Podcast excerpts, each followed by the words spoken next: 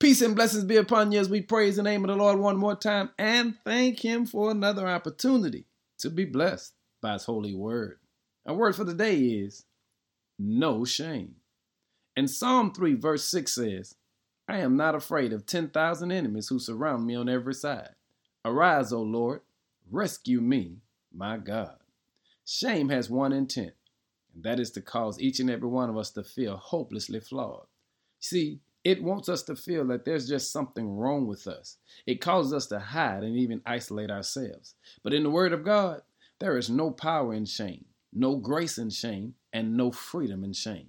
But that's what Jesus gave us on the cross. He died to not only remove the stain of our sins, but to get rid of shame.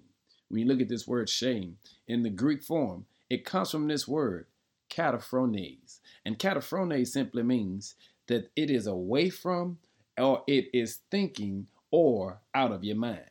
In other words, there's some things you've got to keep away from your thinking and out of your mind. That's what Jesus did. While he was on the cross, they tried all things to make him be in shame. Let me tell you what they said. You are a failure. You are no good. You are embarrassment. You're embarrassing your family. You're embarrassing your race. You're even an embarrassment to your father.